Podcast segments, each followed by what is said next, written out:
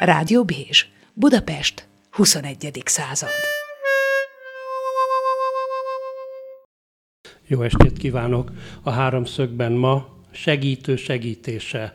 A háromszög mai kérdése: segítségre szorulok? Ettől szorulok? Beszélgető társam Mezei Andrea. Hát kés csokom, jó estét! Nagyon köszönöm, hogy itt van velem az élőadásban. Jó estét kívánok! Kezdjük a közepén. Az én felfogásom szerint a pandémia az egy 3 lépcső közepe. Volt a pandémia előtti élet, és majd lesz a pandémia utáni élet. Az a kérdésem, hogy én azt gondolom, hogy itt amit mi általában egészségügynek hívunk Magyarországon, az az én nézőpontom elég régóta az inkább betegségügy. Mitől lehet személyre, ha úgy értem, emberarcú egészségügyet elképzelni, legalább ilyen hipotetikusan? Akkor álmodjunk együtt, igen, egy olyan egészségügyet. Igen. Kezdjük 8 órakor álmodással, igen. Jó. Én 10 évvel ezelőtt kezdtem el azon gondolkodni, hogy mitől éreztem volna jobban magam, amikor két közeli hozzátartozóm meghalt kórházakban, az édesapám és a nővérem, és akkor az volt a sok mellett, az az egy év, amit kísértem őket a kórházi osztályokon, hogy vajon pénzkérdése az, hogy ezek olyan élményt hagytak bennem hozzátartozóként, ami tulajdonképpen arra vezetett, hogy most vagy elkezdek egy ilyen áldozatszerepben folyamatosan sírni, zohogni magzatpózban, vagy én mit tudok tenni annak érdekében, hogy emberarcúbb legyen az egészségügy. Szóval ott kezdődött ez az álmodozás, és most ott tartok 10 év után, hogy 68 kórházi osztályt láttam belülről, és nagyon sok interjút csináltam, diagnózis interjút orvosokkal, nővérekkel, főnővérekkel, osztályvezetőkkel és kórházigazgatókkal, és azt gondolom, hogy nagyon jól fogalmazta meg, hogy most betegségügy van, mert itt, ha tudok együtt érezni, és utána, miután feldolgoztam a saját szeretteim halálát, elkezdtem dolgozni az egészségügyben, és elkezdtem együtt érezni velük, mert ez egy olyan rendszer, ami nagyon sokukat, a benne dolgozókat is ugyanúgy egyrészt infantilizálja, mint a beteget, a hozzátartozót. Nagyon-nagyon hierarchikus rendszer, amiben a hierarchia alján lévők nagyon gyakran kiégettek, és semmiféle segítséget nem kapnak a munkájukhoz, és egyébként vezetőnek se túl könnyű benne lenni. Most pont ilyen interjúkat csinálok a kirúgott kórházigazgatókkal, akiket a pandémia alatt, előtt, közben, vagy után tettek lapátra. Igen. Tehát ez azt gondolom, hogy ehhez egy valamilyen érdekes magyar társadalmi jelenség, hogy a legelesettebbek,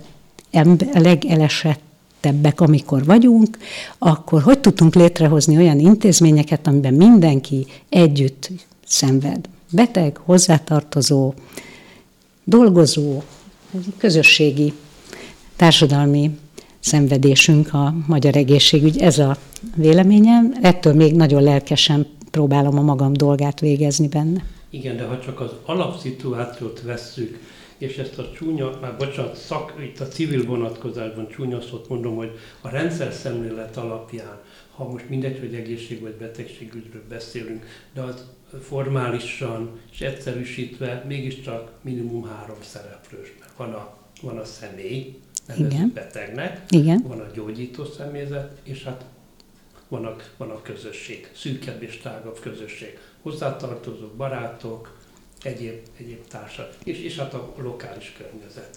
És hát ebben a vonatkozásban, mintha mindenki jelen pillanatban áldozatnak élné meg magát, 1, 2, mindenkinek van jó értelemben, rossz értelemben bűntudata.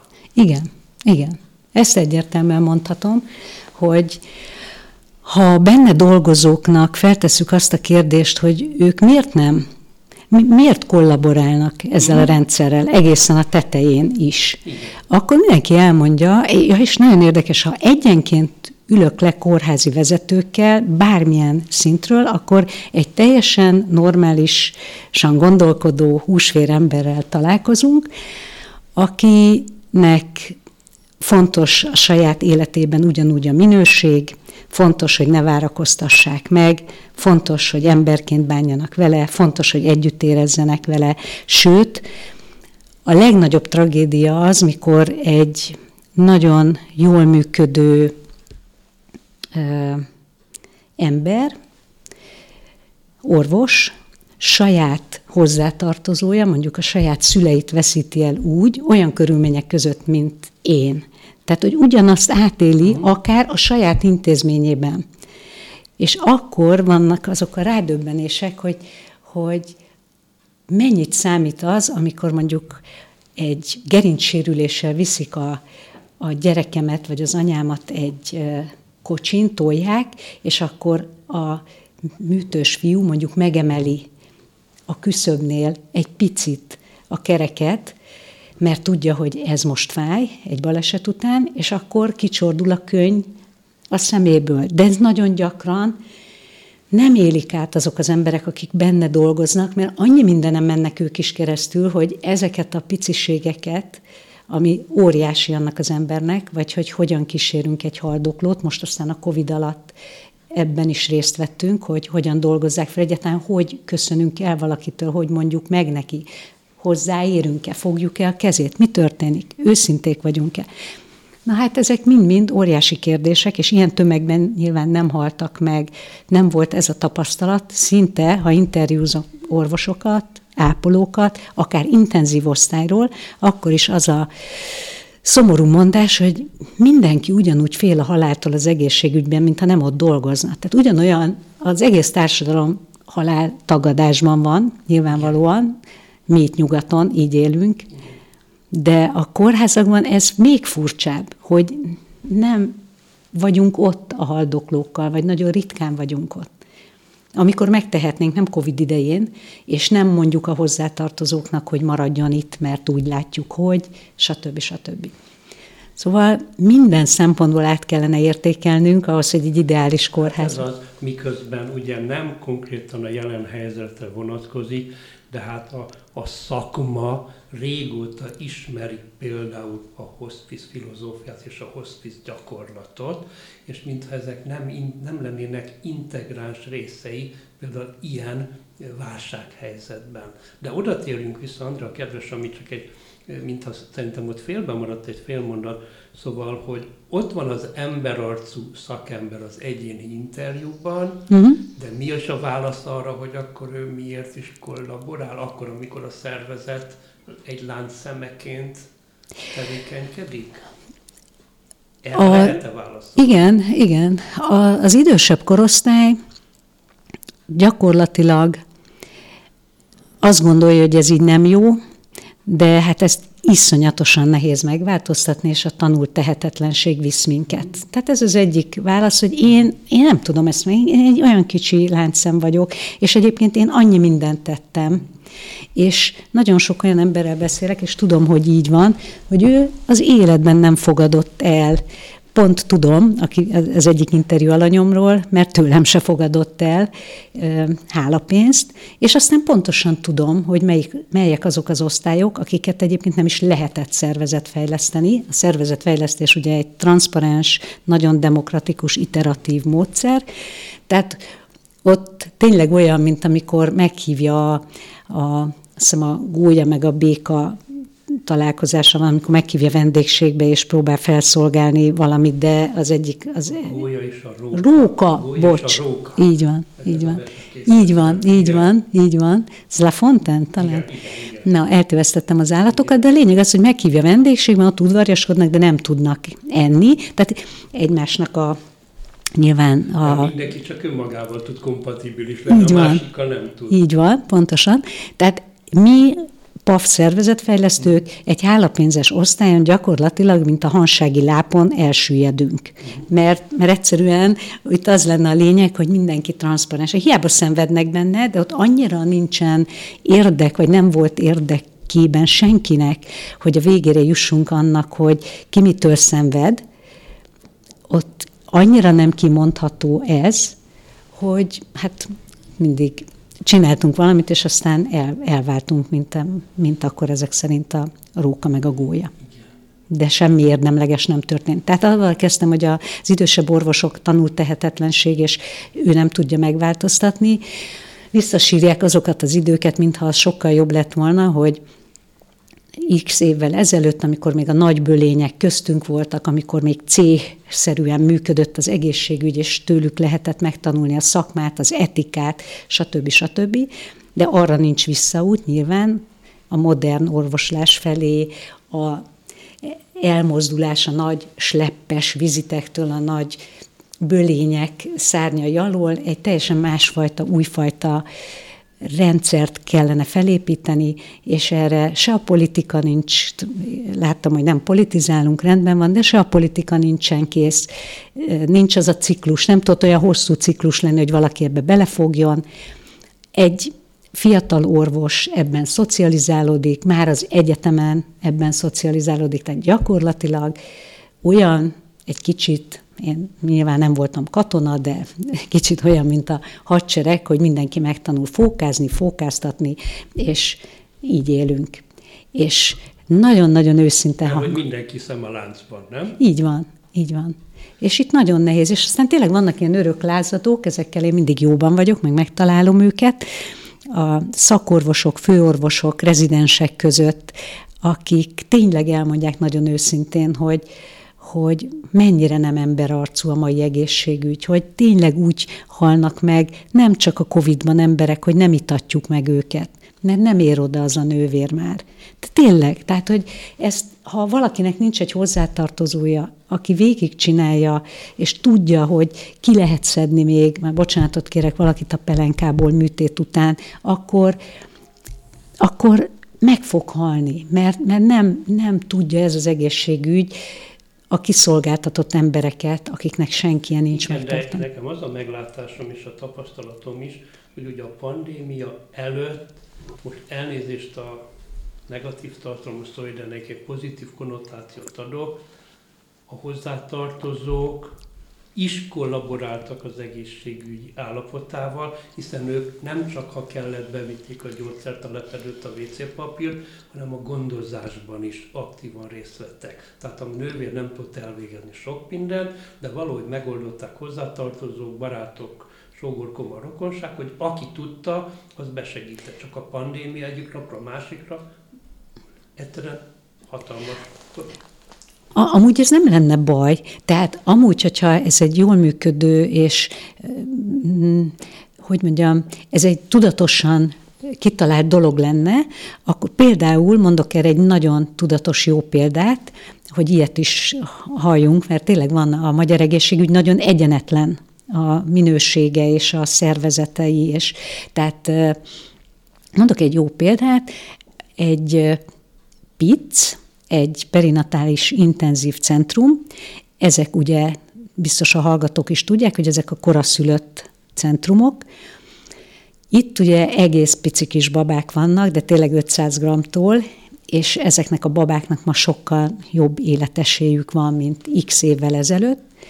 De csak akkor, hogyha kimondják, és ezt ismerek ilyen picet, ismerem azt a főorvost, aki ezt képviseli, és milyen érdekes, hogy itt jár a fejembe, hogy mondhatok-e nevet, mondhatok-e kórházat, ez is a magyar egészségügyben. Már én szocializálódtam 10 év alatt, hogy nem merek neveket, nem merek transzparens lenni. Hát ez megint milyen. Nekem kell beszélni egyáltalán a magyar egészségügyről, mert bárkit megkérne, nem ülne le ide beszélni, mert nem beszélhet, tehát ez csak zárójelbe zárva, hogy élhetünk így, és majd ennek még mondom az 1000 hátrányát. De az a lényeg, hogy van egy ilyen, talán kimondhatom, hát a Semmelweis Egyetem perinatális intenzív centrum, a Nádor Csaba, aki a Honvéd Kórházból jött, és már ott kimondták, hogy a baba a főnök, és 0-24-ig belépés szülőknek is, és a szülők tímtagok.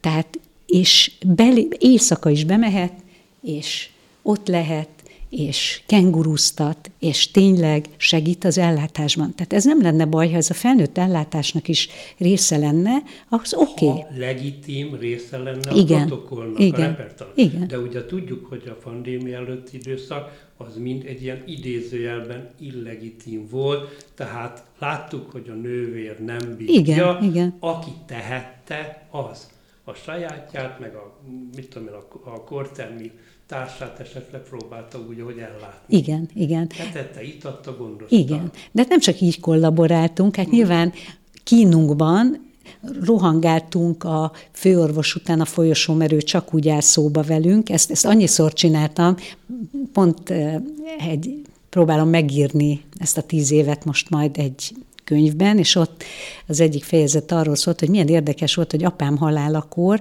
csak akkor állt meg először velem állva. Tehát addig, minthogyha egy ilyen mozgó lépcsőn mentünk volna folyamatosan. Ez az a tipikus elevátor speech állapot, ugye? Igen.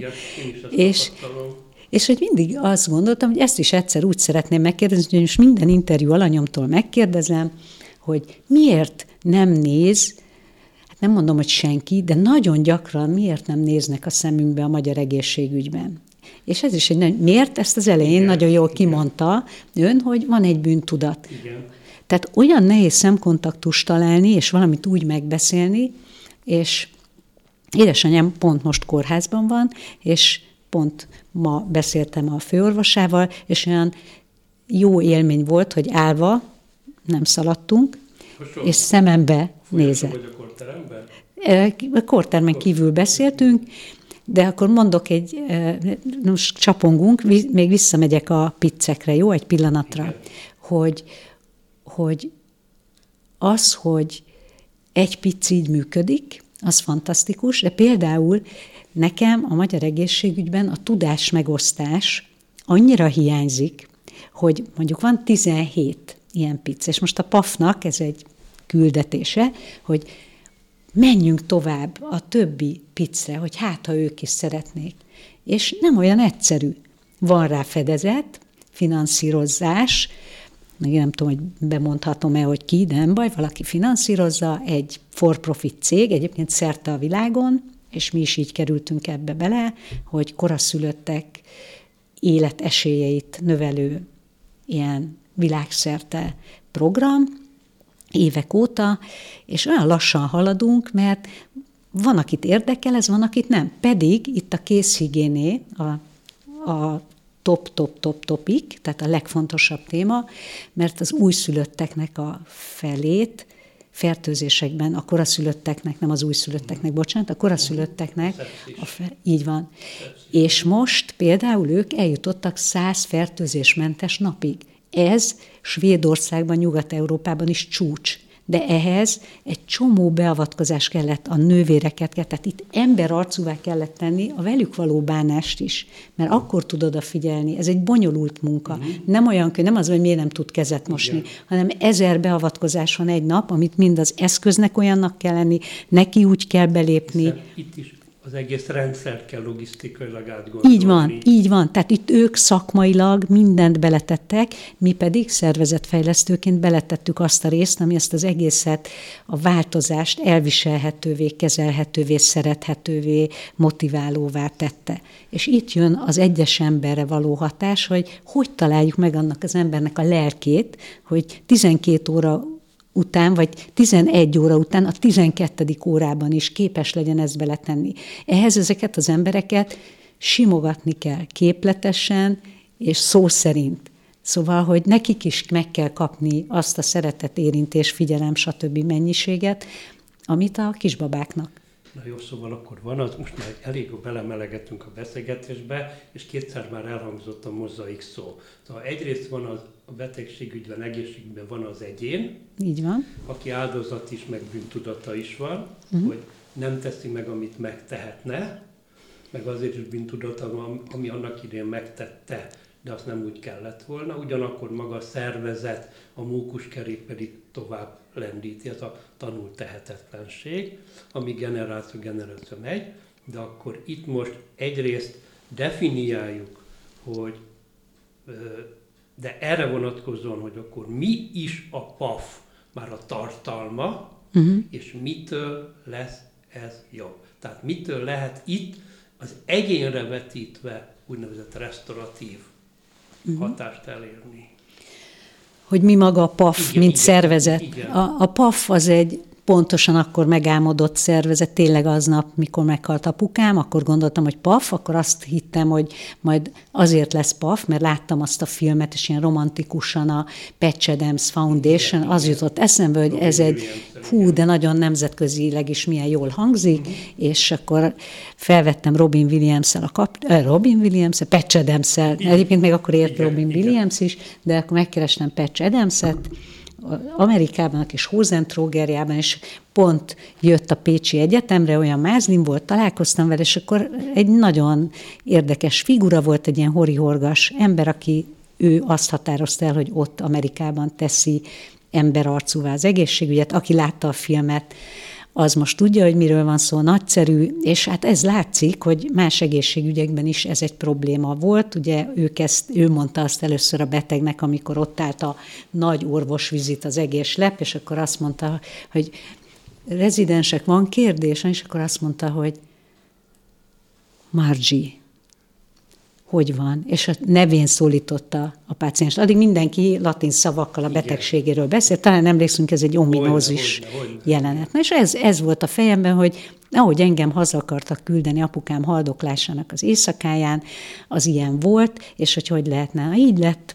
nem Patch Adams Foundation, mert utána láttam, hogy ő viszont inkább egy ilyen bohóc doktoros fazon, és maga ez, amit én kigondoltam, ez nem az. Ez nem, mi nem a pácienseknek a kedélyállapotát akarjuk. Egyébként nagyon-nagyon jó pofa, amit csinálnak ezek az alapítványok, de én nem ebben vagyok jó, nem ez a szakterületem, hanem az, hogy rájöttem, hogy egyszerűen, amit csinálunk a vállalatoknál, maga a szervezetfejlesztés, amikor tényleg az egyéntől a csoporton át a szervezetig megnézzük, hogy lehet azt a közösséget olyanná formálni, hogy a legjobb eredmény jöjjön ki belőle. Így lett PAF, ez a pozitív attitűd formálás az emberi egészségügyért. Mindenki mondja, hogy iszonyatos, hosszú, valamit kellett a PAF-val csinálni, mert a PAF-tól már nem tudtam elvonatkoztatni, és ezt egyébként pont Pataki Katalin, Patika, aki itt a rádióban, ő mondta ki, hogy akkor legyen ez. És akkor ez lett, ezt elfogadtuk a PAF egyik alakuló ülésén, és hát arról szól, hogy szervezetfejlesztők, kócsok, trénerek, mentálhigiénés szakemberek, szupervízorok, tehát mindazok, akik a vállalatoknál annyi időt töltünk szervezetfejlesztéssel, adjunk egy-két napot az életünkből, így indult, teljesen civil mozgalomként, hát ha beengednek, és elkezdtünk megcsinálni egy honlapot, elkezdtük magunkat kitalálni, és az első nagy projektünk az egy nyíregyházi kórház, nem tudom, 300 nővérének tartottunk egy olyan erőszakmentes kommunikációs tréninget, ez a Marshall Rosenberg féle EMK, amit nekik is egy nagyon simogató program volt, nagyon szerették, mert ez egy önismereti alapú, mélyen, ugye magába szívja az ember, a saját érzéseiből indulhat ki, ez egy önegyüttérzésből táplálkozó kommunikációs modell, és pont azt szünteti meg, hogy örökké lelkiismeretfurdalásból vagy bűntudatból működjek, hogy a saját szükségleteim is milyen fontosak, és onnan kommunikáljak, és úgy kapcsolódjak beteggel, hozzátartozóval, sokkal önazonosabban, mint eddig. Ezt csináltuk, nyilván ez egy egyszeri beavatkozás volt, ilyen 2x2 napos tréning, de fantasztikus volt. Ez volt az első olyan tapasztalat, amikor tényleg az ügyeletből ott maradt félig elalvó nővérkék is szívesen jöttek, és azt éreztük, hogy hát ennek itt helye van. És akkor így mentünk tovább kórházról kórházra, osztályról osztályra. Eleinte nem tudtunk semmilyen finanszírozást találni, és aztán egyre ügyesebbek lettünk abban, hogy az alapítvány tudott nőni, és így dolgozni. Azon gondolkodom, hogy saját szakmai tapasztalatomra is építve, hogy hogyan lehet pozitív attitűdre hangolni olyan embereket, akik már bocsánat, mint a mesében, tehát hogy ők áldozatok, de nem tudnak hőssé válni. Mert mégis ugye a mese, attól jó a mese, hogy az áldozatból hős lesz. Tehát a legkisebb királyfi fogja elnyerni majd a királylányt, meg a boldogságot, meg a szegény legényből kiderül, meg a vitéz Szabó legénykéről kiderül, hogy hetet egy csapás, és akkor őké lesz a világ. Ért Nátán kisasszony. Igen, ez érthető, jó. Igen, teljesen érthető. Hát erre hadd mondjak egy példát, jó? Tehát, hogy fogjuk fel a saját működésünket. Volt egy meghívásunk, egy felkérésünk az egyik kórházban, egy sürgősségi osztályon, bőven a pandémia előtt, hogy itt egy nagyon nagy konfliktus van, mert itt bizony tettlegességig fajult a dolog, és egy ápolónő, lekevert egy frászt az orvosnak, és hívták a PAF-ot, hogy itt valami konfliktuskezelés, közösségépítés, valami legyen. Megcsináltuk az interjúkat, és a vezetőkkel, és utána bejöttek egy félnapos tréning, hogy nézzünk az egész dolognak a mélyére.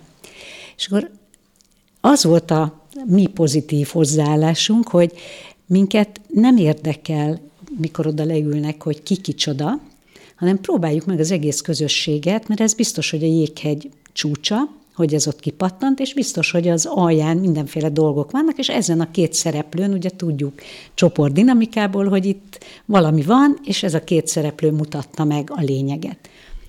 És nem is tudtuk végig, hogy ki kicsoda, tehát hogy ki ugye itt mondjuk, hogy áldozat, meg igen, üldöző, meg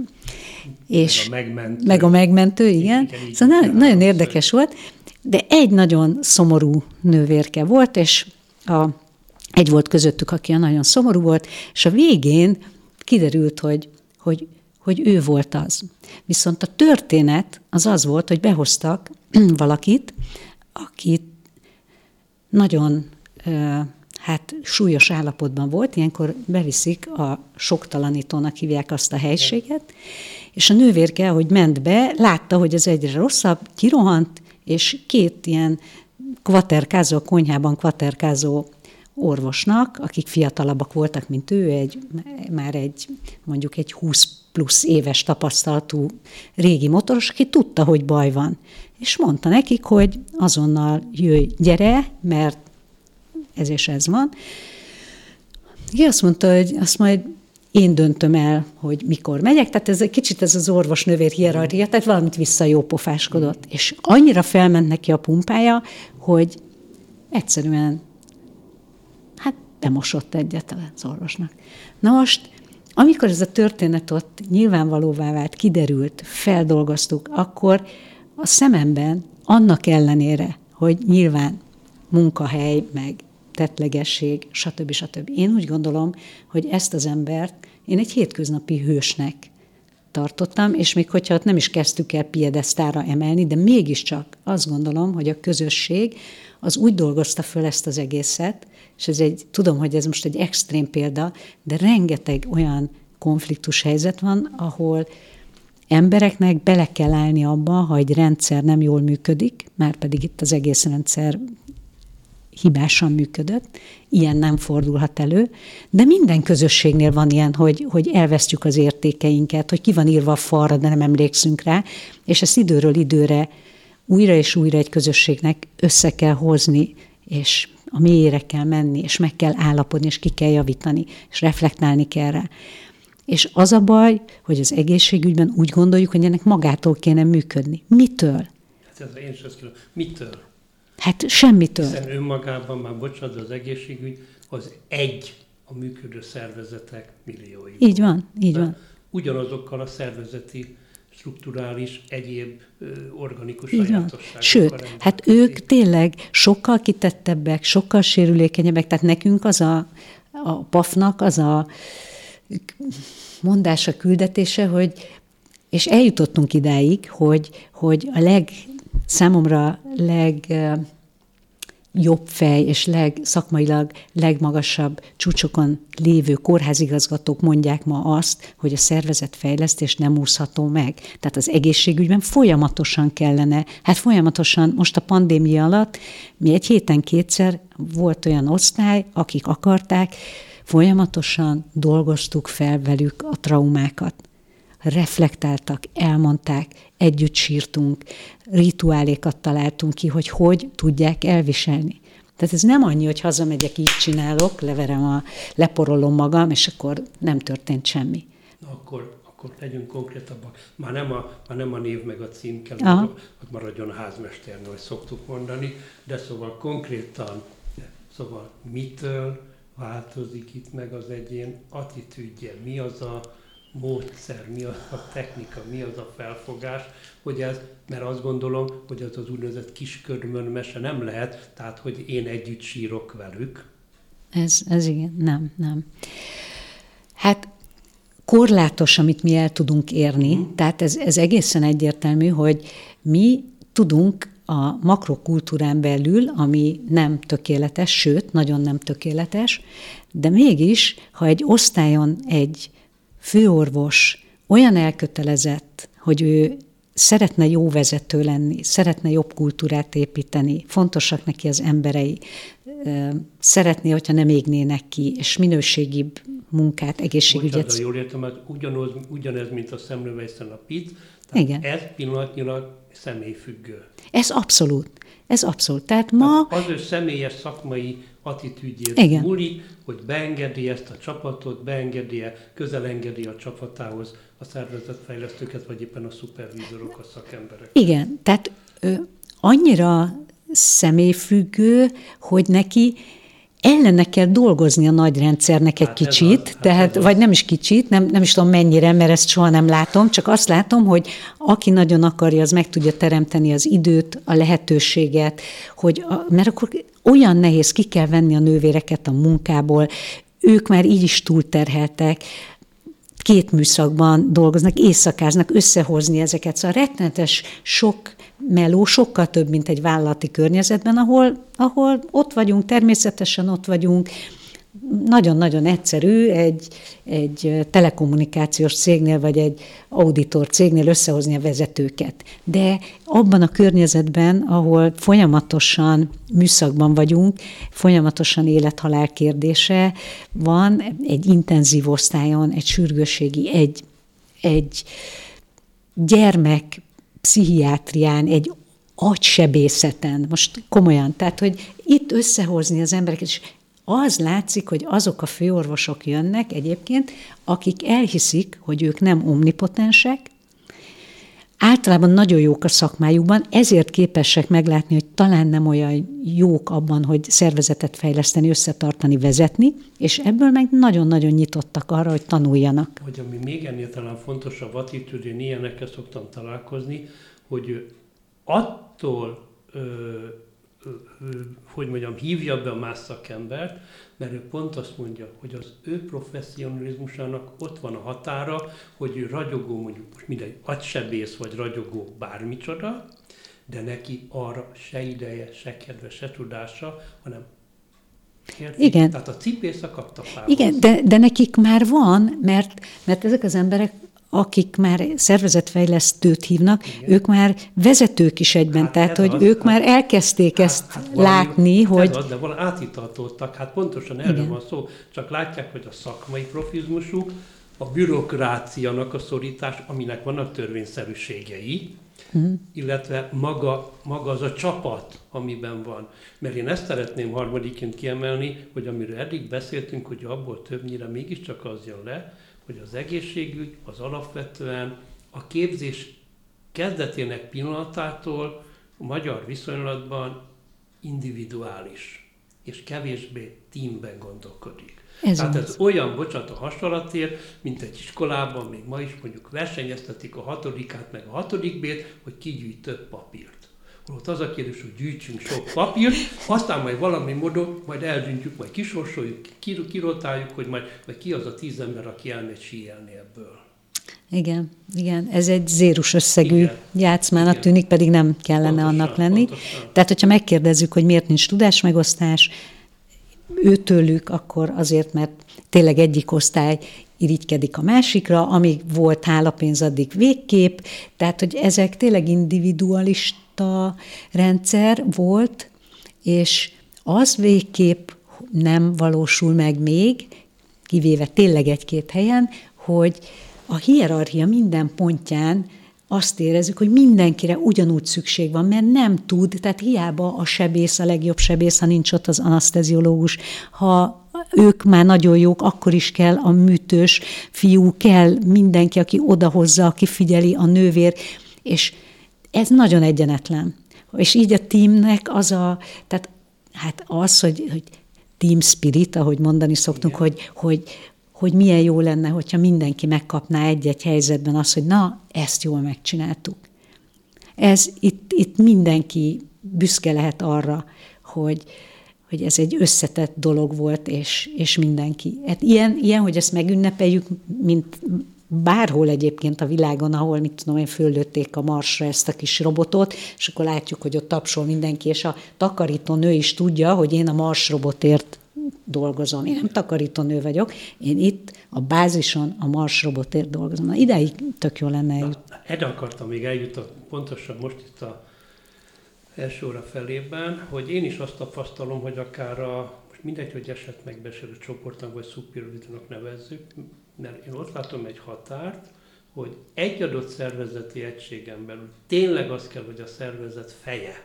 Uh-huh. Annak a fejében legyen valami kicsit más, mint ahogy a rendszer protokoll működik, mert én azt gondolom, hogy mondjuk egy szupervíziós, esetfeldolgozásos, stb. Ugye nem a szakmai profizmus a fő kérdés, mert azt ők megbeszélik másfajta referáláson. De ebből a szempontból én is azt gondolom, hogy a takarítónőnek ugyanolyan érzelmi élete van, mint a főorvosasszonynak. Pontosan. Tehát ebből mindegy, hogy a beteghordót, a műtőssegédet, vagy éppen a három szakvizsgás idegsebész fogjuk-e, mert érzelmileg mindegyiknek a labilitása, vagy éppen a passzivitása, vagy éppen az attitűdje a meghatározó. Na, és így egy csapat. Igen. És akkor az én államkórházamban úgy néz ki, hogy megérkezik mondjuk a hozzátartozó a kórháznak a portájára. És akkor kinn van egy kedves ember, hölgy, férfi, teljesen mindegy, és azt mondja, hogy, és ma egyébként ez történt velem, hogy jó napot kívánok, hova megy, hova szeretne eljutni. És akkor én azt mondom mondjuk, hogy a neurológiára, és akkor azt mondja, hogy tudja, hogy hol van. És akkor, ha azt mondom, hogy nem tudom, akkor eligazít. És ez például ma megtörtént, tehát ma azt mondom, hogy így ez az a kórház, akkor bemondom, ez az Uzsoki kórház volt. Az Uzsoki kórház, még rengeteget dolgoztunk, de ez most álomszerű volt, míg például van olyan kórház, ahol tényleg még mindig az van, hogy zavarom, hogy jövök, zavarom, hogy megszólított, egyébként állandóan zavar a beteg is, meg a hozzátartozó is. Tehát az nagyszerű élmény, amikor azt érzem, hogy a kultúra az ott elkezdődött, amikor beléptem. És milyen hangzik, de a büfétől tényleg a tetejéig bárhol ezt meg lehet találni. De ez egy pici figyelmet, meg munkát bele kell tenni. Szerintem ők egyébként nagyon sokat tettek már bele. Na, menjünk egy picit még beljebb, mert én azon gondolkodom, és nálam a dolgozóban, ugye, és most mindegy, hogy most szociális, vagy pedig konkrétan a szexuális intimitásban csapódik le, hiszen mindez a fájdalom, keserűség, kiégettség, stb.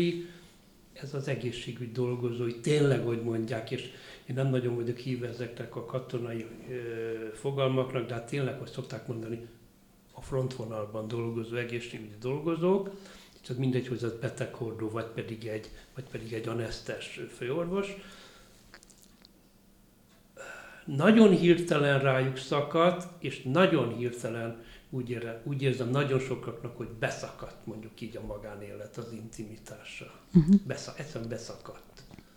Igen. Tehát még csak úgy is, hogy ahogy én előző szójátékért, az előző pandémia előtti életük és most az egészségügy, betegségügy részéről beszéltünk, még azt se tudták igazán jó értelemben elgyászolni, hanem mindjárt, ahogy szokták mondani, fölment a nagy trambulinra, és azt mondták, hogy ugorjál fejest, és mire leérsz, lehet, hogy lesz víz a medencében.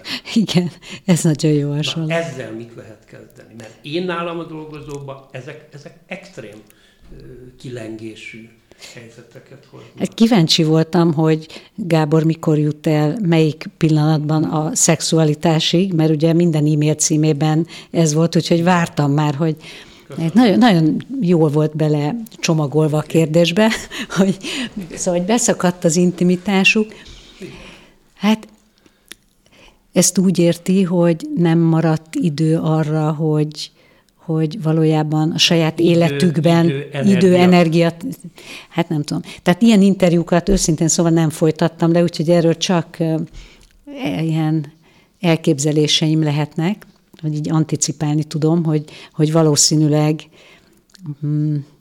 igen, a pandémiában dolgozó COVID osztályokon működő embereknek ez háttérbe szorult valószínűleg az intim családi életük, de úgy gondolom. Nem csak a szexuális, nem csak az erotikus intimitásról. Hanem az szociális intimitásról. Igen, abszolút, abszolút. Tehát, hogy most elképzelhetetlen, hogy én úgy szoktam hívni, hogy a nappaliban úgynevezett kanapé konferencia. Tehát, hogy egyszerűen 3 mondatot beszéljenek anélkül, hogy az egyik ne bódulna bele már is a félálomba, miközben nem tudom én, megy a tévébe az X sorozat.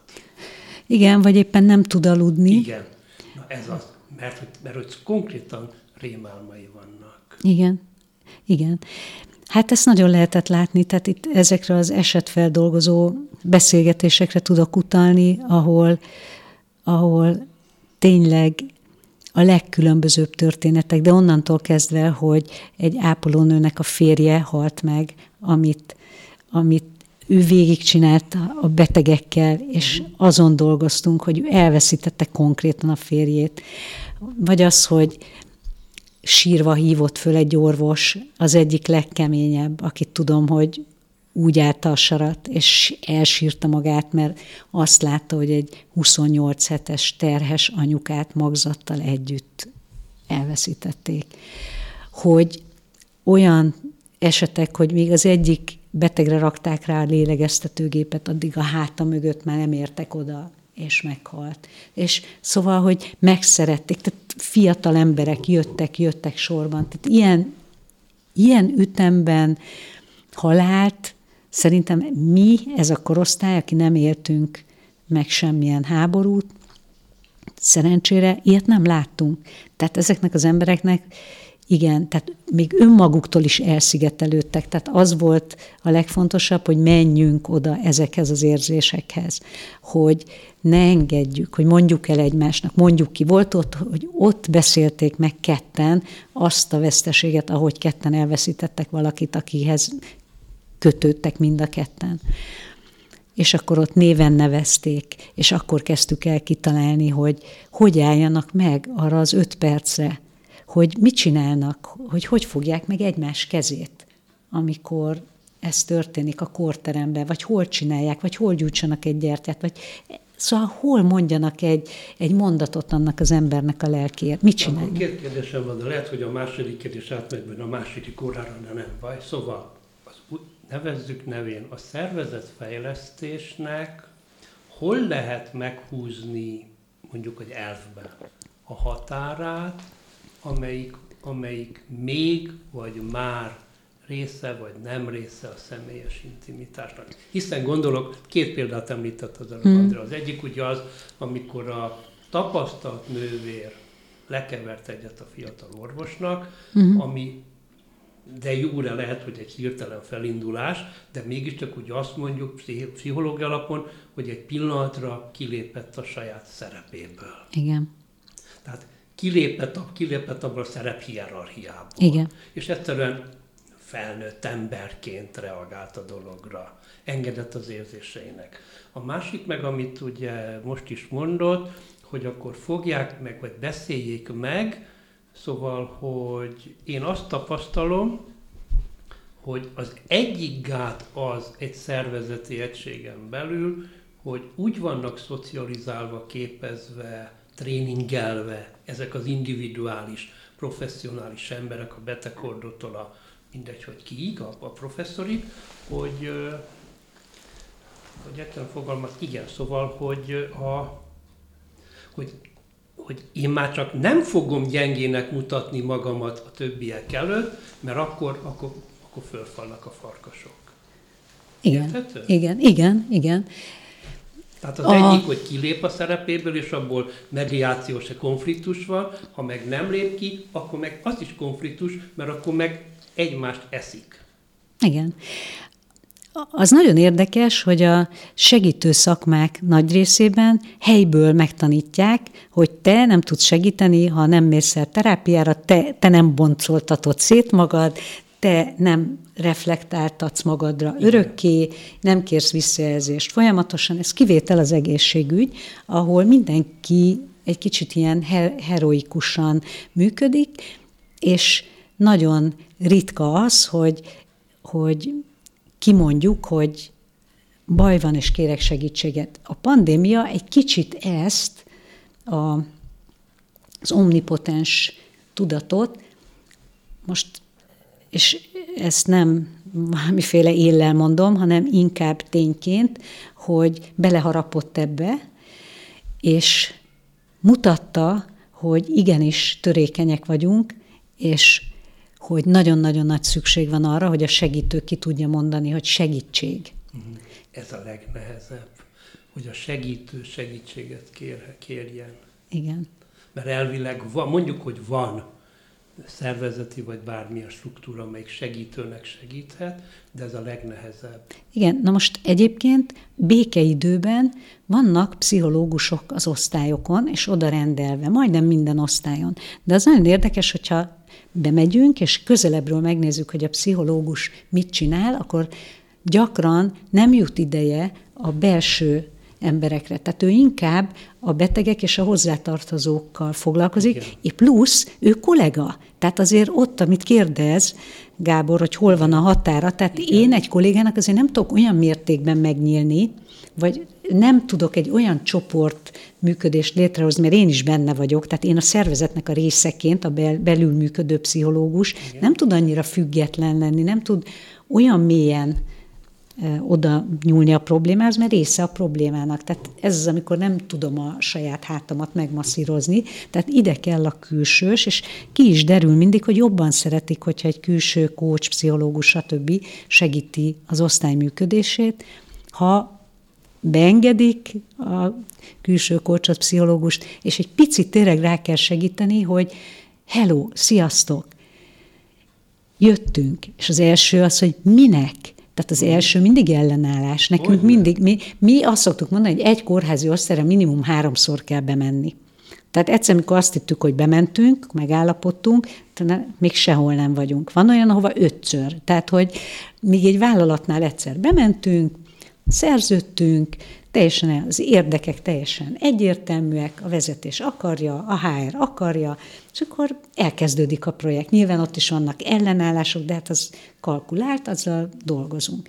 De itt olyan bonyolult érdek útvesztőkbe találjuk néha magunkat, és annyi oldalról jön az, hogy nehéz.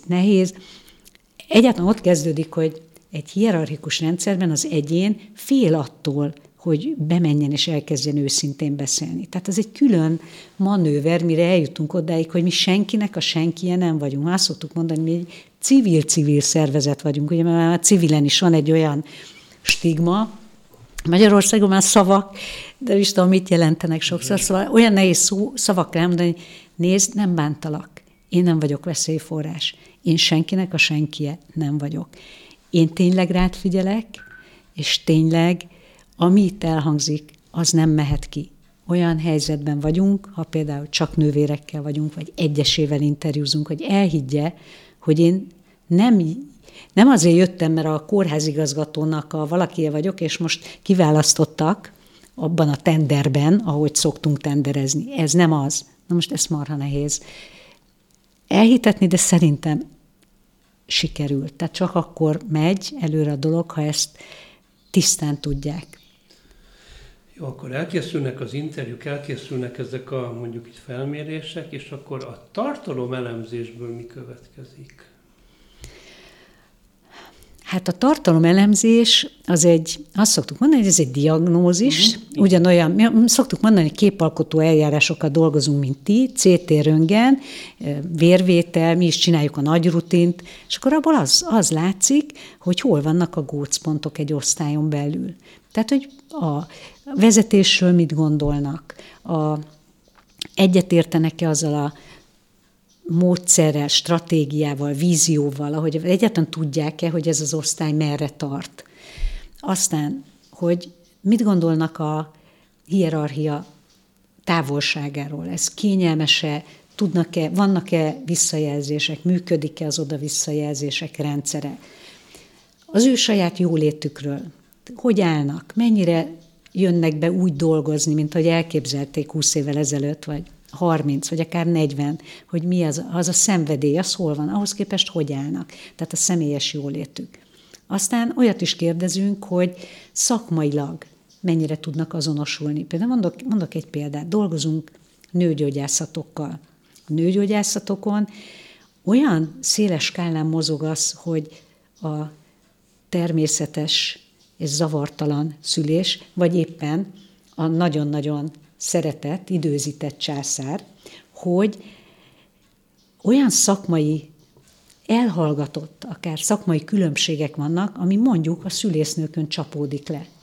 Hogy ő elkötelezett híve lenne annak, hogy ne indítsuk, ha nem muszáj, de az orvos, a skálán mindenféle orvos van, és még az is lehet, hogy a főorvos teljesen elkötelezett híve annak, hogy szakmailag ezt képviseljük, de a magyar egészségügyben minden egyes orvos egy kis királyság, és minden egyes orvos egy autonóm ember, és érdekes, hogy ezeket elérni, hogy itt ez a szakmai protokoll, most nem azt mondom, hogy sehol, de egészen komoly helyeken is ezek a különbségek megvannak. Na most képzeljünk el egy szülésznőt, egy nővért,